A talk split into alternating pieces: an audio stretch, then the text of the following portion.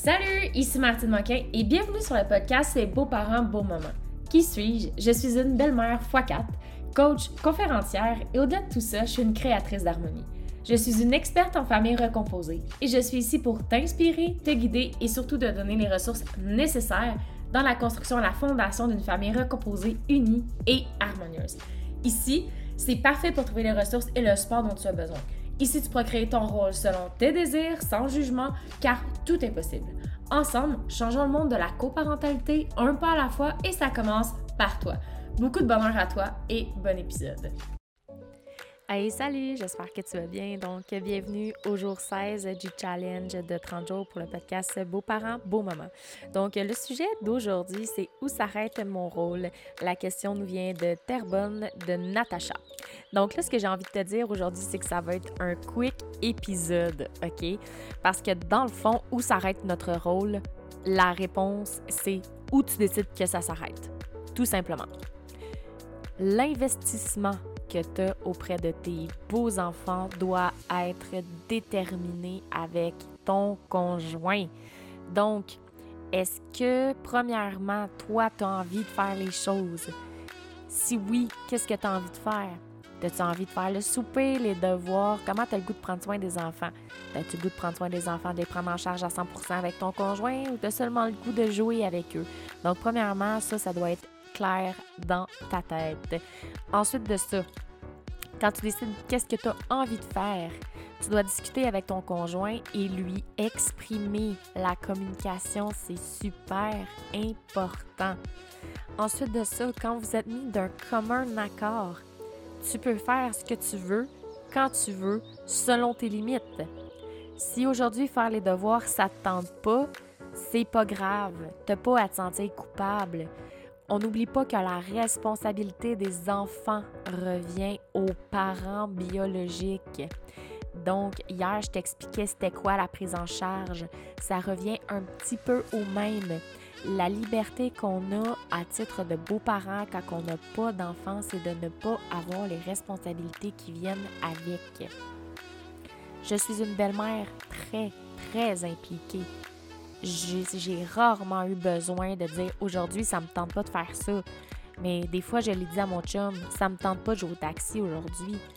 Fait que si tu veux que ta fille aille à Montréal, il n'y a pas de problème. Mais moi, aujourd'hui, ça me tente pas. Alors, qu'est-ce que mon chum faisait? Si lui, il prenait la responsabilité d'aller la chercher, c'est lui qui allait tout simplement. J'ai le droit de dire non.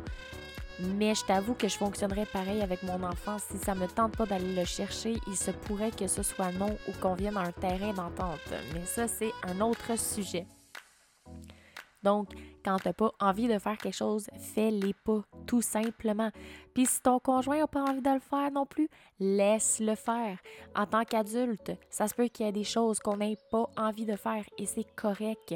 La société nous impose d'être des super parents d'être présent, d'être partout, d'être en santé, de faire des bons soupers, euh, de s'occuper des enfants comme si on était des, euh, des animateurs de camp de jour, des moniteurs de camp de jour. Mais la réalité, c'est que tout le monde travaille, tout le monde est épuisé. Il y a des adultes qui vont à l'école. Des fois, on a des grandes familles. Quand c'est des familles recomposées, on n'a pas à se sentir mal une journée de ne pas vouloir faire quelque chose et c'est correct. Donc, pour la réponse à la question où s'arrête mon rôle, ton rôle s'arrête quand tu décides que ça s'arrête. Quand tu décides de quitter, de te séparer, ton rôle s'arrête là. Ça vient avec tes limites. Si aujourd'hui tu n'as pas envie de faire quelque chose, c'est correct. Si aujourd'hui tu as envie de faire quelque chose que d'habitude tu fais pas, c'est correct aussi. Il n'y a pas euh, de, de, barème préétabli euh, dans, comme beaux-parents.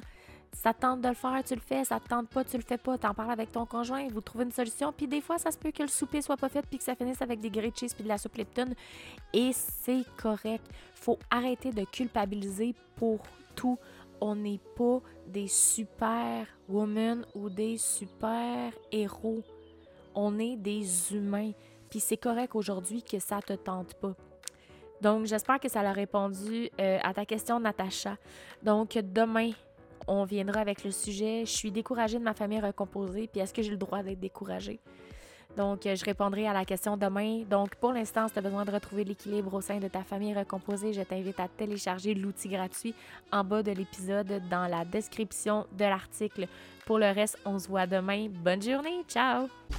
Si depuis un moment tu cherches à créer plus d'harmonie au sein de ta famille recomposée, j'ai construit un outil spécial afin que tu puisses combler ton besoin, être heureux et créer une famille unie. Alors si ça résonne en toi, la prochaine étape est d'aller télécharger sur mon site web cet outil que j'ai créé et qui se nomme Créer de l'harmonie au sein de sa famille recomposée au www.martinemoquin.ca. Cet outil est gratuit et t'aidera vers une démarche familiale extraordinaire. Tu pourras le télécharger via mon site web qui est dans la description de l'épisode. Beaucoup de bonheur à toi.